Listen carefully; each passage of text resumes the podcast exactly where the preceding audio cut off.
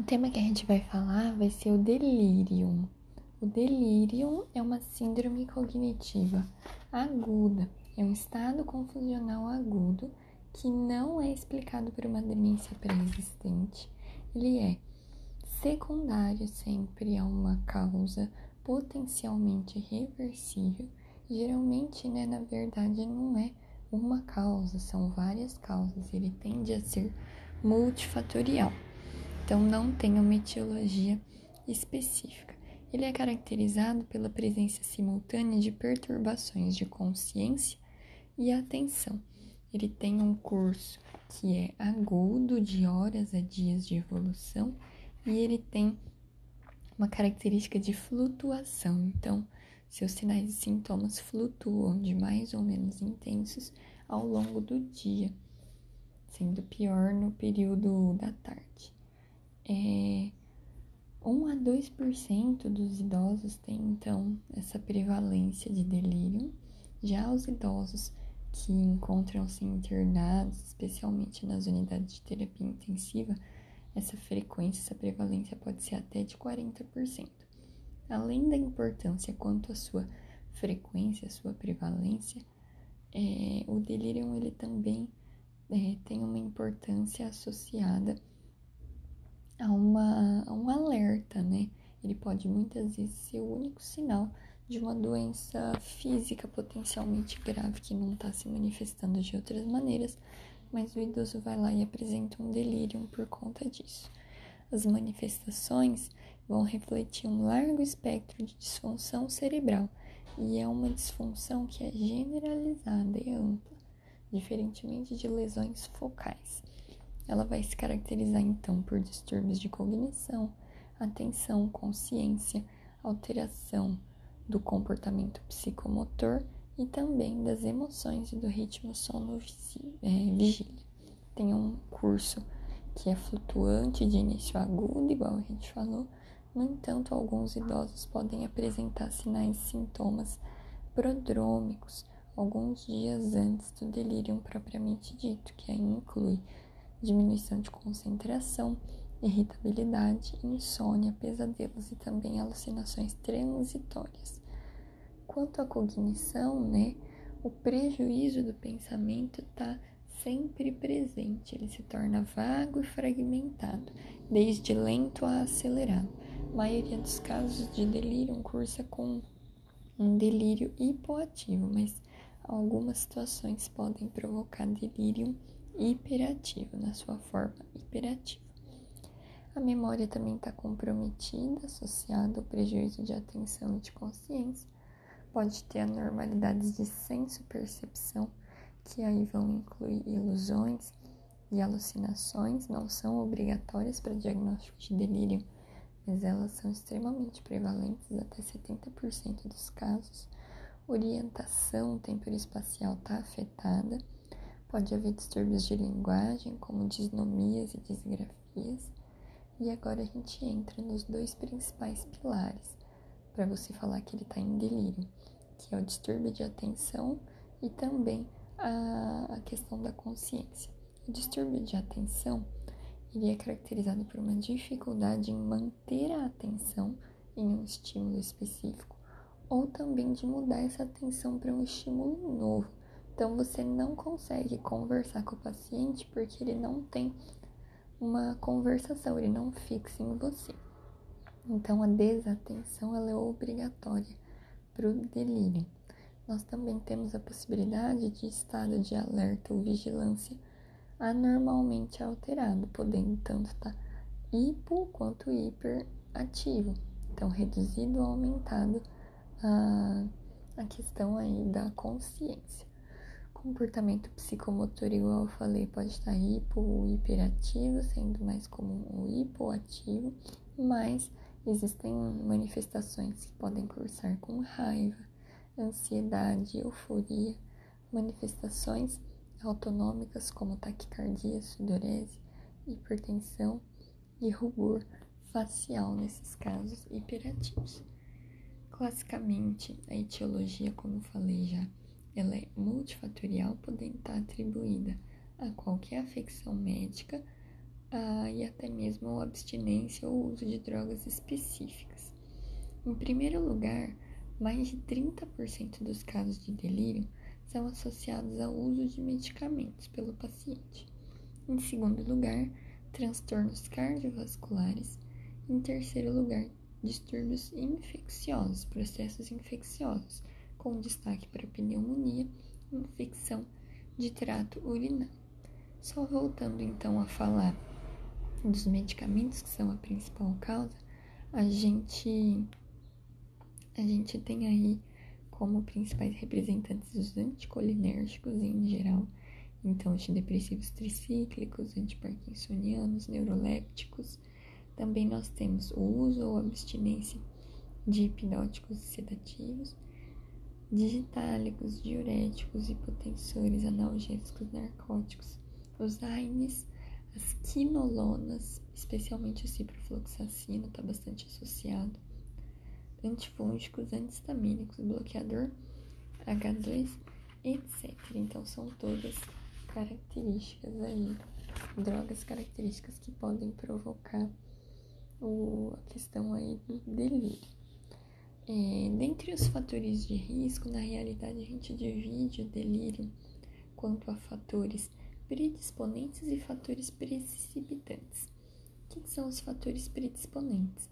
São aqueles que tornam o indivíduo vulnerável a apresentar o delírio. Nós também temos os precipitantes, que é aquele gatilho mesmo, é o fator etiológico propriamente dito. Quanto a fatores predisponentes, eles já vão estar presentes antes da admissão.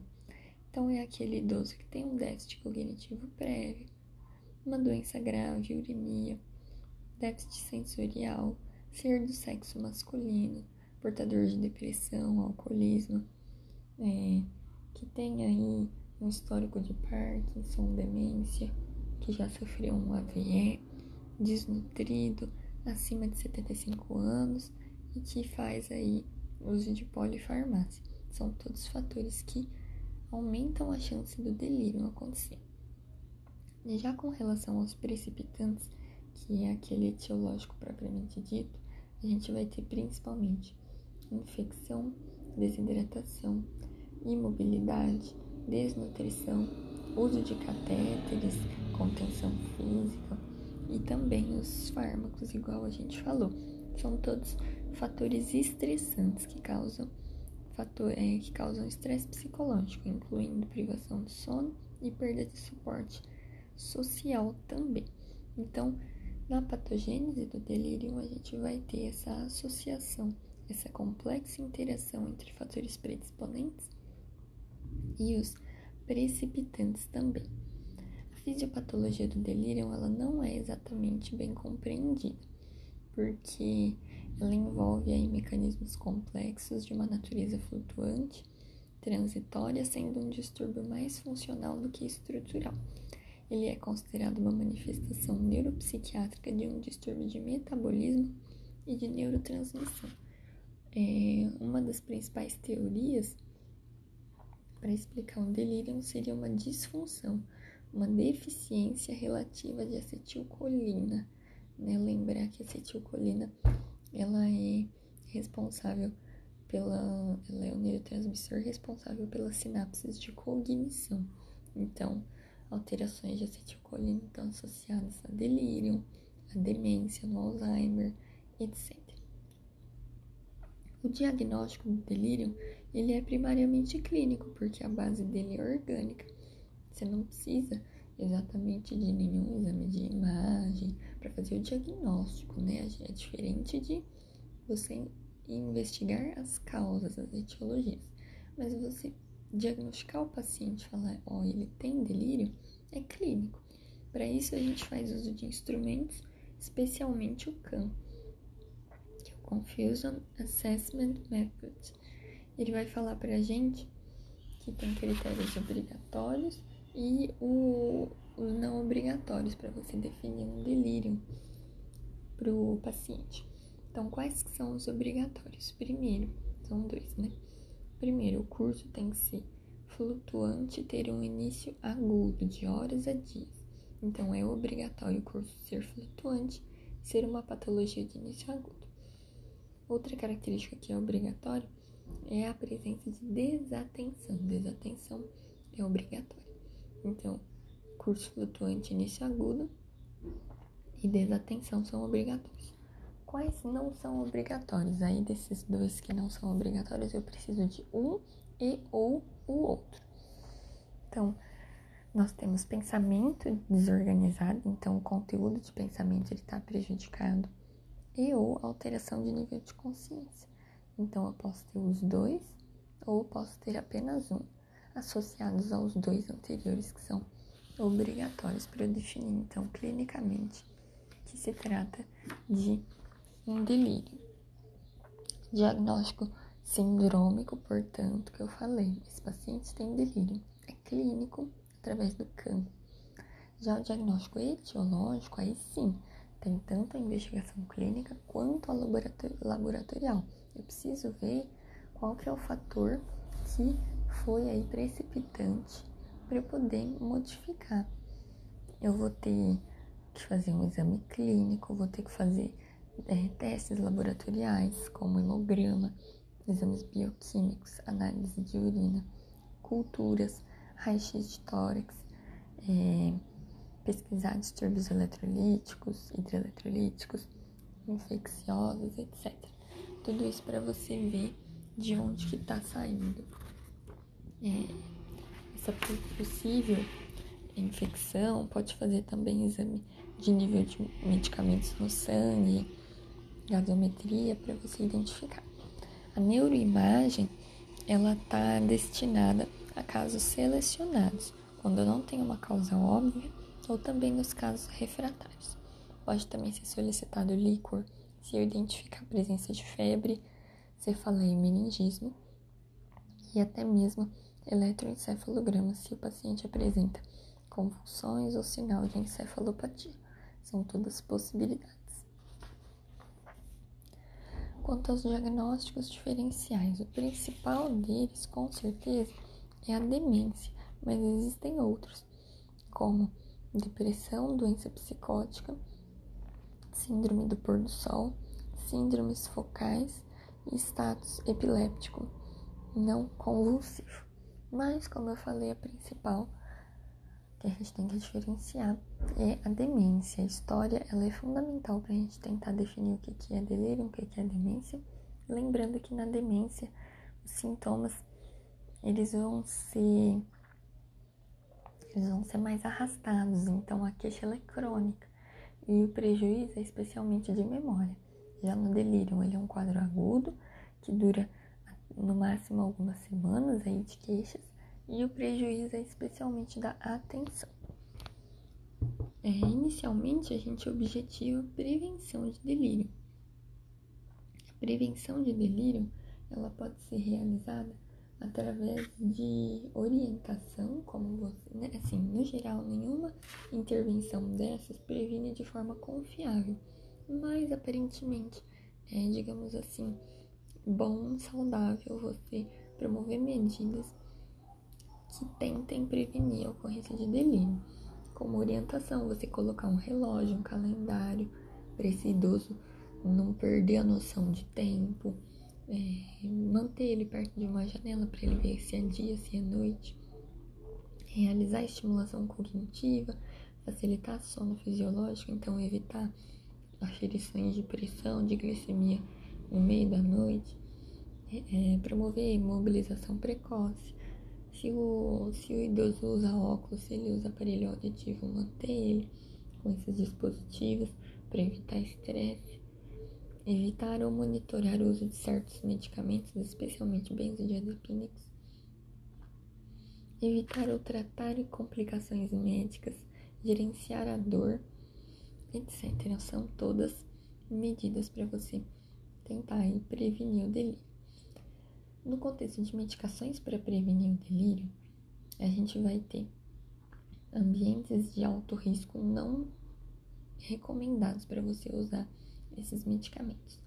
Inibidores de acetilcolinesterase não estão indicados. Os antipsicóticos profiláticos em altas doses também não estão. possibilidade seria dexmedetomidina, que reduz a incidência de delírio, porém cai a pressão arterial e a frequência cardíaca.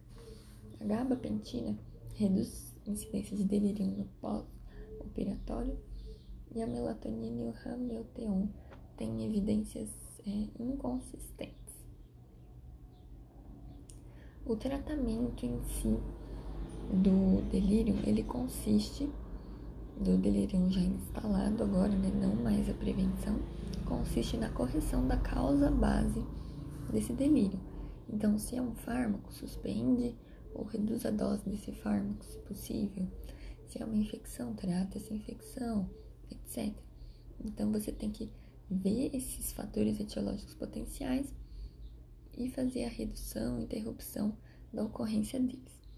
Eu só vou tratar com remédio o delírio nos casos de delírio hiperativo com agitação grave, quando eu tenho risco de segurança para o paciente ou para a equipe. É, nesse, nesses casos, a gente vai fazer uso de um antipsicótico de primeira geração, que é o haloperidol. Ele vai bloquear receptores de dopamina. O haloperidol ele é utilizado em baixas doses, então de meio a 1 miligrama, conforme o necessário. Então, eu nunca vou fazer ele de maneira contínua ou profilática. É só no momento agudo de agitação grave e hiperativa. Ele pode ser feito tanto via oral, que é a preferência, intramuscular e até mesmo endovenoso. Só que o endovenoso ele não é muito bom, porque ele pode predispor a arritmia, ele prolonga o intervalo QT. O haloperidol ele é bom nesses casos agudos porque ele tem um, um efeito rápido e de curta duração. Eu evito haloperidol se eu tiver sintomas de parkinsonismo. Outras condições em que eu não vou usar o haloperidol seria situações de abstinência de álcool ou benzodiazepínicos, ou também pacientes com epilepsia. Nesses casos, eu não uso haloperidol. Eu vou utilizar benzodiazepínico, especialmente o lorazepam, se disponível, porque nesses, nessas situações o, o haloperidol ele aumentaria a chance da pessoa ter convulsões. Mais remédios aí pra gente falar. O controle de dor pode ser realizado com morfina. A morfina ela é segura no paciente com delírio para evitar, né, para você fazer um suporte. A metadona e o midazolam, eles também são para dor, só que eles são mais utilizados nos pacientes terminais. A quetiapina.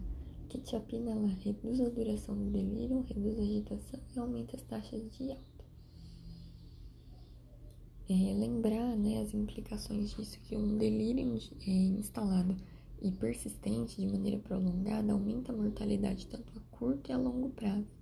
Depois de dois anos do episódio de delírio, apenas um terço dos pacientes eles voltam a ser o que eles eram antes, né? É, continuam sendo independentes. Relata-se que em 3 a 12 meses após o delírio, o paciente idoso ele apresenta uma piora da função cognitiva, geralmente, sendo que os pacientes portadores já anteriormente de uma doença de Alzheimer, eles vão deteriorar o dobro do esperado se eles fizerem delírio. Outra consideração importante é que a suplementação de tiamina deve ser considerada em todos os pacientes com delírio.